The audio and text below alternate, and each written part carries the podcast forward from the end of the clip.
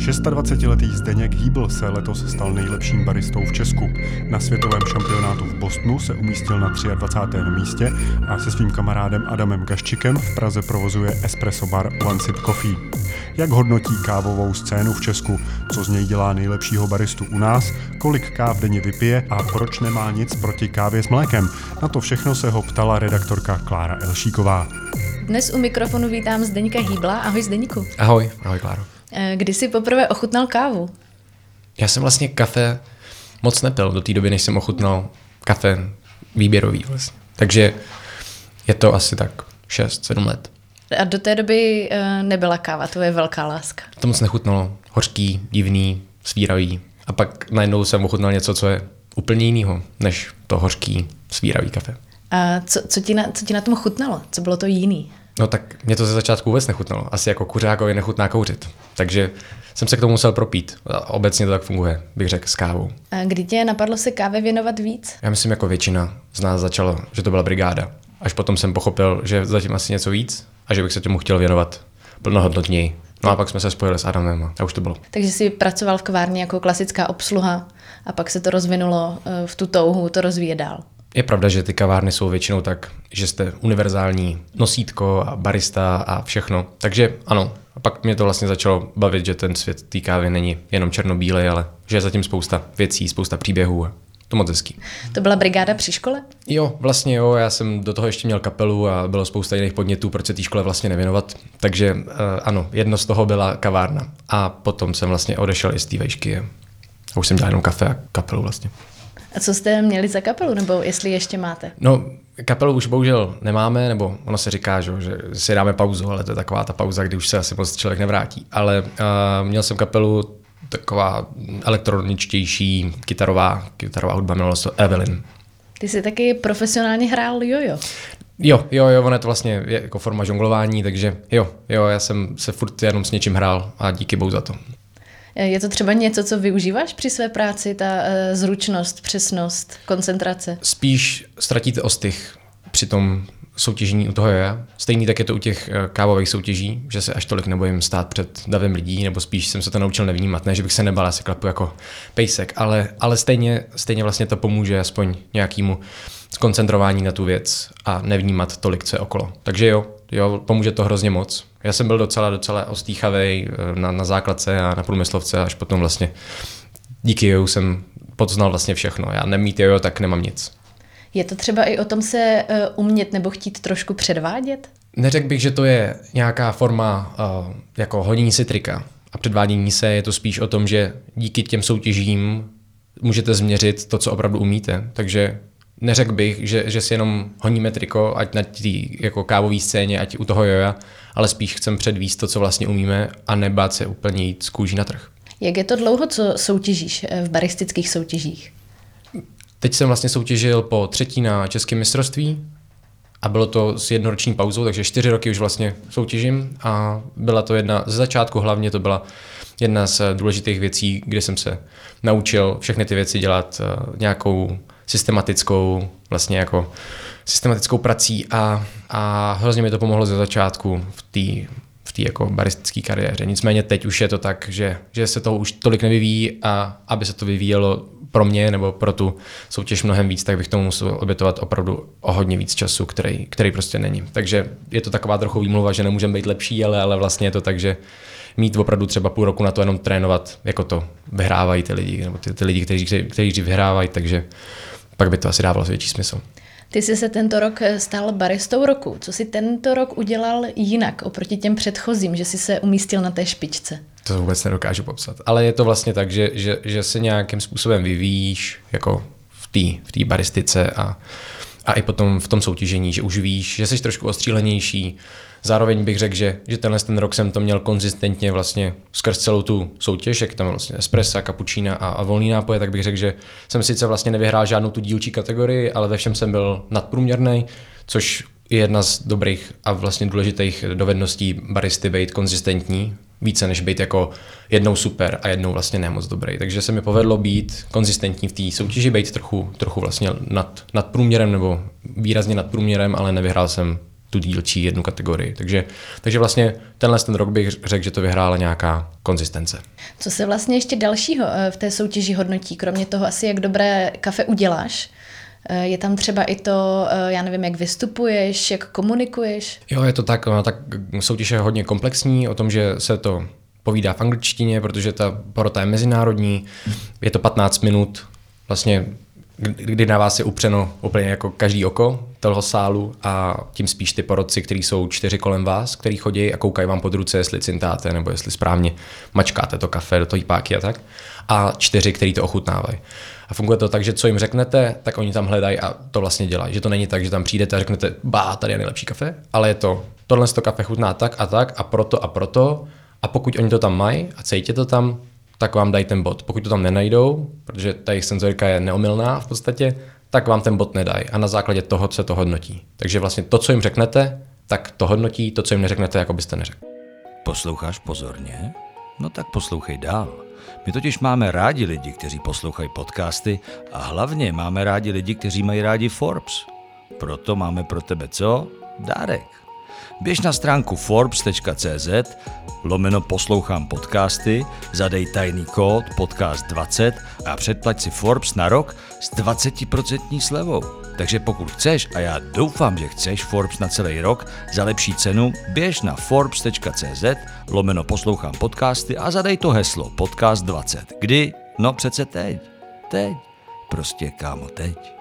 A nebo taky klidně, až doposloucháš tady ten skvělý podcast. Už jsi zmínil uh, vlastně nějakou konzistenci. Uh, je tam ještě něco dalšího, čím se dostaneš na špičku uh, vlastně uh, té baristické scény nebo té baristické soutěže? Je tam třeba uh, nějaký, nějaký charakter, který by barista měl mít, nějaká povaha?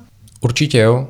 Ten barista by neměl působit nervózně, no, to hrozně těžký, když opravdu na vás kouká celý divadlo, kde je 400 lidí, ale ale mělo by to vypadat tak, jako byste byl v kavárně a dělal kafe pro normální zákazníky. Zároveň uh, by neměl být ten barista až, až vlastně jako moc drzej, nebo neměl by vypadat, že, že vlastně to má až moc na háku. Uh, zároveň ta kvalita a vlastně celý, celá ta rutina je pečlivě připravená. Že to není o tom, že si to nějak vymyslíte na tom pódiu, ale tam se opravdu připravuje každý z nás minimálně té top desíce, té český, se připravuje tak, že opravdu řekne start a těch 15 minut dokážu ještě teďka v podstatě oddělat po čtyřech měsících, nebo dokážu říct tu řeč znova. Protože si to prostě člověk opravdu musí zapamatovat tak, že tam už to řekne jenom. Že to, co se nenaučí člověk předtím, nebo nenatrénuje, s tím samozřejmě souvisí, že to není jako solitér, že ten barista. Kolem sebe má tým, který mu pomáhá jak předtím, tak během té soutěže abyste tam byl co největší pohodě a mohl udělat ten nejlepší výkon. Oni vám pomáhají vyleštit hrníčky, připravit to, abyste to nezapomněl. Koukají na vás, jestli jste si všechno připravil tam, kde to máte mít. A, a potom je to vlastně jenom takový vyústění toho, že tam stojíte na tom pódiu a odděláte si to. Takže ta soutěž je velice náročná kor pro nás, když jsme vlastně tým byli tři lidí. No. Ty jsi eh, před třemi roky založil s kamarádem Adamem Gaščíkem One Sip Coffee kavárnu. Eh, bylo to z toho důvodu, že už tě nebavilo být eh, barista v jiné kavárně? Chtěl jsi mít něco svého? To bych takhle neřekl. To bylo spíš jako logický krok, protože s Adamem se známe díky you. Já opravdu, kdybych neměl jeho, tak neznám nic. Tak uh, jsme zjistili, že oba dva děláme kafe a oba dva nás nebaví to, co děláme mimo to kafe, tak jsme se rozhodli, že si otevřeme kavárnu vlastně spolu. A ta kavárna je v podstatě jako kdybyste vzali venkovní stánek a dali ho dovnitř, takže je to jenom pěti kavárna o 70, 17 metrech čtverečních a děláme vlastně jenom kafe, protože v podstatě nic moc jiného neumíme. Nebál jsi se otevřít si kavárnu? On je to trošku takový sen uh, romantický každého, přesto je to náročné. No, to je přesně to, co vlastně si člověk musí stanovit na začátku, že to není ten romantický cíl toho dělat si kafíčko a, a být spokojený a, a tak. To je prostě kšeft jako kterýkoliv jiný, ta kavárna je na začátku důležitý si to dobře spočítat, na tohle je šikovný velice Adam právě, na všechno, na tyhle rozvahy a, a drží to pohromadě po té finanční a papírové stránce, já jsem spíš ten, ten jako heavy duty, takový ten, co dokáže něco postavit, opravit a přinést, takže já jsem spíš tenhle ta část toho bancipu a je to prostě čistě jenom tak, že jsme to spočítali, zjistili jsme, kolik toho potřebujeme, zjistili jsme, co nám chybí a díky bohu, že máme houževnatý rodiče a rodiny, který nám umožnili buď použít stavební spoření nebo nám půjčili nějakou kačku na začátek, abychom to mohli rozjet. Takže si nedokážu představit, že otvíráme něco většího než je tohle a jsem velice rád, že tohle funguje. Eh, ty si taky kamarádům Jardovi Slámečkovi a Ondrovi Štoksovi pomáhal s otevřením pražírny Candy Can Coffee. Eh, je to něco, co tě baví, rozšiřovat tu kávovou komunitu? Je vlastně být baristou svým způsobem jinak stereotypní práce? Asi kterákoliv činnost se stane jednou nějakým způsobem repetiční a, a v té kavárně to není o moc jiný. Zase na druhou stranu je to práce, kdy kdy odcházíte domů relativně s čistou hlavou, že, že jste někomu aspoň trochu zlepšil den a, a udělal dobrý kafe. A vlastně na, pokud tohle to stačí k tomu, aby lidi byli stač, jako šťastní, tak já jsem vlastně šťastný taky. A, a s tou Pražínou to byla náhoda, protože Jarda u nás tu dobu dokonce i pracoval. Ondra pracoval v, v M Espresso baru a, a do toho pražil sám pod svojí značkou, kterou, která se jmenovala Kapitan Arabika. No a, a jedno dnes si řekli, že si taky vlastně něco chtějí otevřít. No a potřebovali vlastně s tím malinko pomoc po té hlavně po té papírové a legislativní stránce. No a tím, že já dokážu spousta věcí udělat a postavit, tak tam bylo potřeba udělat nějaký jako stavební úpravy. No tak eh, prostě jsme přitáhli zbíječky a, a, a karboflexku a prostě jsme postavili pěti pražírnu v tu dobu.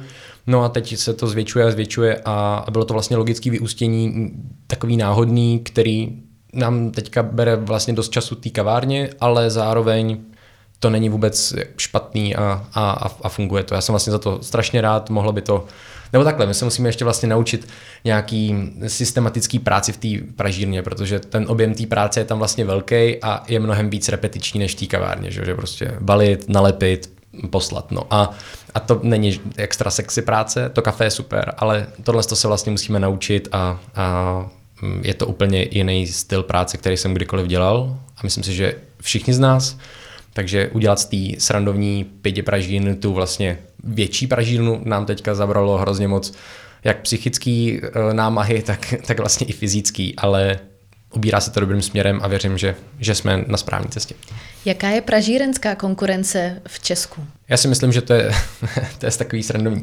Já se furt divím, že se na Miladě Horákový otevírá další a další kavárna a mám stejný pocit, že to je i s pražírnama. A, a jestliže se na Miladu Horákovou od eh, Štrosmajeráku nahoru po Bilu eh, vyjde dalších 15 kaváren, což to teďka vypadá, že to tak jako bude v nadcházejících dnech, tak asi může být i dalších eh, pražíren. No, samozřejmě to má nějakou hranici a záleží, jak se ta praží nabere, jestli je to opravdu, že si praží pro svoji kavárnu a pro pár okolo, anebo to snaží udělat takový mm, jako fungující mm, vlastně jako podnik, jako je třeba Double Shot nebo Labohem nebo Coffee Source a ty jsou opravdu v tom, co dělají, jsou opravdu dobří a řekl bych, že jsou furt nejlepší, nebo určitě jsou. Funguje v Česku kávová komunita? Znáte se všichni navzájem?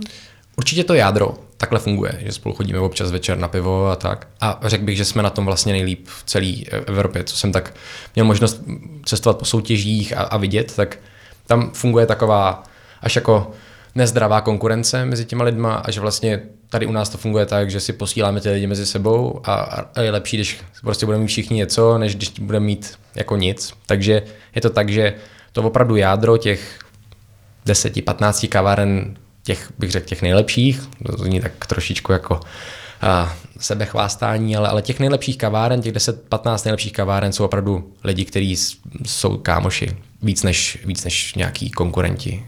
A, a hlavně to funguje tak, že když se něco někomu rozbije, tak se prostě zavolá a buď se to půjčí někde, nebo je to fakt dobrý. Já mám radost, že ta česká, nejenom pražská, ale jako v Brně, v Ostravě, to jsou jako, myslím, že v Brně je teďka víc kaváren na počet obyvatel než v Praze a taky mi to přijde, že už se skoro nemůžu uživit. Když spolu jdete na pivo, o čem se bavíte? No ne o kavárnách, že jo. Právě o, o, o čemkoliv jiným, takže, takže se bavíme úplně o jiných věcech. Ty jsi zmínil eh, zahraniční soutěže. Eh, na kolika soutěžích jsi byl? Dá se to spočítat? Můžeš nějaké zmínit? Já jsem se dostal na, na takový jako nepsaný mistrovství Evropy, jmenuje se to Coffee Masters, je to v Londýně a v Americe, ta evropská část je v Londýně, tam jsem se dostal a je to trošičku jiný koncept o tom, že vy vlastně nevíte, co tam budete dělat, je tam osm disciplín, které jsou vlastně tak jako, že to musíte vymyslet na tom místě, což je, což je dobrý, což se mi líbí možná víc, než takhle, že se tři měsíce někdo někde drtí po nocích a pak to tam přijde ukázat, ale že tohle je opravdu o baristických dovednostech jako takových. A tam jsem se dostal dva roky zpátky, 2017 vlastně. A teď jsem byl v Bosnu na mistrovství světa díky tomu, že jsem vyhrál český baristu. Na jakém místě jsi se umístil? V tom Bosnu. Ano. Teďka. Byl jsem 23. z 54 národních mistrů. Bylo to tak, že 16 šlo do semifinále, takže mi to o kousíček uteklo. Ten rozdíl bodový nebyl tak velký, takže mě to malinko mrzí, ale zároveň, zároveň je to docela slušný úspěch být 23. na světě. A tam ta soutěž vypadá jako u nás? Nebo je to úplně stejný, akorát ve větším měřítku, ale úplně, úplně stejný koncept. je barista svým způsobem pořád jedinečné povolání? Nebo je baristů čím dál tím víc a to povolání ztrácí na lesku? Malinko se z toho stává takový ten vtip, eh, jako je s veganem, že jak poznáte vegana, že vám to řekne, tak s baristou je to hodně podobný, že ty, ty opravdu no, správní baristi nebo ty, ty profesionálové kávoví, ty o tom moc nemluví a prostě dělají kafe a, a tak to je, jako, tak se to moc neřeší. No ale, ale pak je spousta těch lidí, který to přijde zajímavý jako ten status toho, víc než ta, to řemeslo jako takový, takže já bych řekl, že ta práce je velice hezká, eh, je to voňavá práce, je to práce s lidma, což občas je náročný, ale já tu práci mám fakt rád, já jsem šťastný, že to dělám. Nesetkáváš se s nějakým zaškatulkováním, eh, že vlastně barista je trošku jakoby hip povolání posledních pár let, nebo máš spíš pozitivní ohlasy, když právě řekneš, že jsi barista? Já to moc neříkám. Já, já, si, já spíš říkám, že mám jako kavárnu s kamarádem a že jsme prostě tady a vlastně to jako mě tohle škatulkování ani vlastně při tom joju to taky vlastně byl jeden čas hrozný boom a, a myslím si, že se nám to povedlo udržet docela dlouho s klukama, aby, aby to mělo nějakou základnu, aby ty děti měly a my se kde scházet a, a rozvíjet vlastně tuhle tu dovednost. No a, a vlastně jsem taky nikomu neříkal, jako, že jsem ten mistr Evropy v a, a, že jsem v tom jako fakt dobrý, ale jsem říkal, jak já si hraju vlastně s jojem a, a to, že jsem v tom trochu lepší než ostatní, to, to jako už vlastně je zbytečný říkat. To je s tím, s tím děláním kafe úplně totožný. Je tohle něco, co máš v sobě, že rád soutěžíš a chceš být nejlepší, chceš být top? Já jsem o tom přemýšlel vlastně nedávno, zrovna, protože uh, u nás v rodině je to tak, že půlka té rodiny je taková, že se jako moc, moc nikde neukazují a druhá jsou ty revolucionáři takový. A a já jsem vlastně spíš do té části samozřejmě té revolucionářský, ale, ale zároveň to ke mně tak nějak přišlo a vlastně to byly výzvy, kterých jsem si říkal, že je nezbytný se někam posunout a vlastně nestát na místě. Takže to bylo spíš jenom proto, abych vlastně, abych to řemeslo nebo abych tu dovednost třeba s tím jojem mohl nějak rozvíjet a, a pak už jsem byl namotaný a zjistil jsem, že ty soutěže jsou třeba dobrý nebo tak. Ale, ale vlastně to není, že bych jako se někam spal, to si nemyslím. Je v baristice nějaký strop, nebo eh, se můžeš neustále posouvat dopředu? Já si myslím, že ta práce je vlastně tak jednoduchá, je to, že, že vlastně tam není moc kam se posouvat, pokud člověk tu, tu věc dělá dobře, pak se vlastně může třeba posouvat v té v, tom kávovém světě někam, že může se z něj stát třeba, když pracuje pro velkou firmu, může se stát nákupčí zeleného kafe a cestovat po světě, nebo potom už může v ideálním případě si koupit farmu a tu farmu opravdu obdělávat někde v té v Africe nebo v té Americe, ale, ale myslím si, že v té dovednosti jako takový, až takový vlastně někam jako kroky kupředu nejsou, ale, ale třeba jenom mi to nepřijde, nebo to nedokážu moc posoudit, protože jsem v tom, jsem v té svojí bublině, která, která jako je uzavřená vlastně. Máš takovýhle sen, pořídit si třeba farmu do budoucna? To asi úplně nemám, já mám spíš uh, sen jako víc cestovat za tou kávou, dostat se a vidět víc opravdu opravdu těch farem a těch eh, způsobů, jak se tam opravdu dělá, protože tady o tom furt povídáme, že je to takhle zpracovaný, je tohle a tak a a vlastně jsme tam třeba ještě nebyli tam, o čem povídáme, takže bych byl rád, kdyby se nám třeba povedlo s Pražínou mnohem víc cestovat do těch zemí toho původu. Trénuješ i ostatní baristy? To ne.